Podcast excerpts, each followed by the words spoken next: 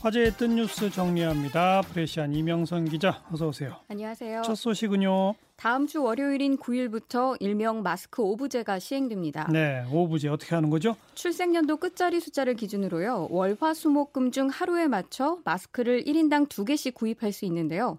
1953년생인 문재인 대통령의 끝자리 숫자는 3이니까 수요일에 2009년생인 팽수의 끝자리 숫자는 9니까 목요일에 마스크를 2개씩 살 수 있습니다. 어, 저는 출생연도 끝자리가 6이니까 금요일에 살 수 있고요. 정관용 쌤은 2니까 화요일에 살 수 있습니다. 음. 어디서? 약국, 우체국, 하나로마트에서. 신분증 꼭 가져가야 되겠네요. 네. 성인의 경우 주민등록증이나 운전면허증, 여권 등을 제시해야 하고요. 미성년자의 경우 주민등록 등본이나 학생증, 여권을 가지고 가야 합니다. 그런데 부모라고 해도 자녀의 마스크를 대리 구매하는 것은 불가능합니다. 다만 장애인의 경우 대리인이 장애인 등록증을 지참해 구매할 수 있도록 하겠다는 방침입니다. 네, 평일날 못 사면 주말에는 그냥 번호 관계없이 살 수 있다면서요? 네, 그렇습니다. 제가 끝자리가 6이니까 금요일 날 마스크, 그러니까 오늘을 구매하지 못했다면 토요일이나 일요일 같은 주말을 이용하면 됩니다. 그런데 주의할 점은요.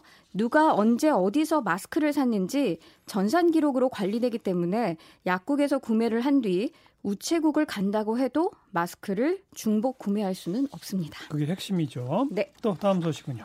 마스크 기부 소식을 전해드리려고 하는데요. 광주 광산구에 따르면 한 남성이 어제 오후 우산동 행정복지센터에 찾아와 기부하고 싶다면서 마스크 13개와 성금 50만 원을 남기고 사라졌다고 합니다.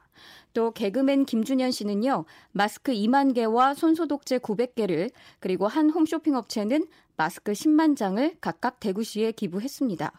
또 OK저축은행 배구단은 이 리그가 중단되자 관중들을 위해 준비했던 마스크 5천 개와 성금을 대구 경북대 병원에 기부했습니다. 참 고마운 분들이네요. 네, 이런 시기에 마스크 기부는 정말 좋은 일이다 이렇게 엄지척하는 분도 있고요.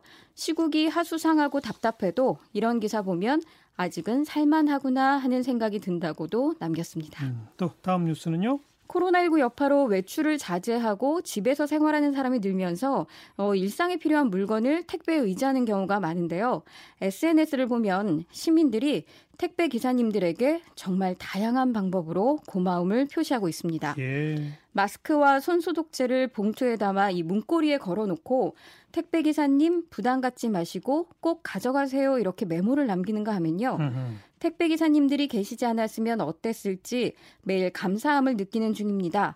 바구니 안에 있는 바나나와 음료 자유롭게 드시고 오늘 하루도 힘내세요 이렇게 쓴 뒤에 바나나와 음료를 가득 채운 바구니를 아파트 엘리베이터 안에 놔뒀습니다. 예. 또 대구의 한 시민은요, 음료와 초콜릿 등을 넣은 꾸러미를 여러 개 만들어서 현관문 밖에 놓아두고 택배기사님, 소중한 물건 배송해 주셔서 정말 감사합니다.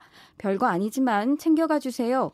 손 깨끗, 깨끗하게 소독하고 포장했습니다. 코로나19 주의하세요. 라고 했고요. 요즘 택배기사분들이 참 고생 많이 하긴 하죠. 네. 어, 계약이 연기돼서 본의 아니게 이 집콕 신세가 된 한 초등학생은 도화지에 색연필로 택배기사님이 환하게 웃는 얼굴을 그리고는 힘 내세요 이렇게 썼더라고요. 음. 그렇게 해서 문 앞에 붙여놨고요. 또 깔끔한 글씨체로 택배 기사님들 여러모로 복잡한 상황에 애써 주셔서 감사합니다라고 적힌 종이 아래 삐뚤 빼뚤 삐뚤 빼뚤한 글씨로 감사합니다라면서 이 택배 기사님으로 추정되는 그러나 로봇인지 사람인지 구별이 좀 어려운 아기자기한 그림이 그려져 있기도 했습니다. 이제 막 글씨 배운 아이들이 그렇게 쓴 거군요. 네, 고사리 손으로 글씨를 이 하나하나 그렸을 거라고 생각을 하니까 이 고모 이모 미소가 절로 나오던데 누리꾼들은 가슴이 먹먹해진다고도 하고요. 눈물이 날 것 같다라고도 전했습니다. 네. 또 다음 뉴스는요? 어, 안타까운 소식 하나 전해드려야 할 것 같습니다. 지난 2일 코로나19 비상근무 중 군청 화장실에서 쓰러져 의식불명 상태였던 경북 성주군청 공무원이 끝내 숨졌습니다. 예, 저런. 음. 성주군청 안전건설과 하천방제 계장이었던 고인은 코로나19 재난안전대책본부 책임자로 코로나19 사태 이후 방역 업무를 총괄했습니다. 삼가 고인의 명복을 빕니다. 네. 긴급 돌봄 그 시간 연장하기로 했죠? 네, 현재 오후 5시까지인 긴급 돌봄 시간이 오후 7시까지로 2시간 더 연장됩니다. 교육부는 부모의 출퇴근 시간 등을 고려해 긴급 돌봄 시간을 연장했다고 밝혔는데요. 시간이 연장된 만큼 앞으로 2주 동안 돌봄 전담사 외에도 학교 교사들까지 돌봄 현장에 투입됩니다.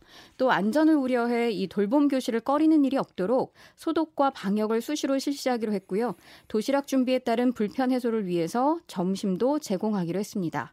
정부가 긴급 돌봄을 운영한 첫날 전국 초등학생의 0.87%, 유치원생의 5%가 긴급 돌봄에 참여했습니다. 네, 여기까지 수고하셨어요. 감사합니다. 프레시안 이명선 기자였어요.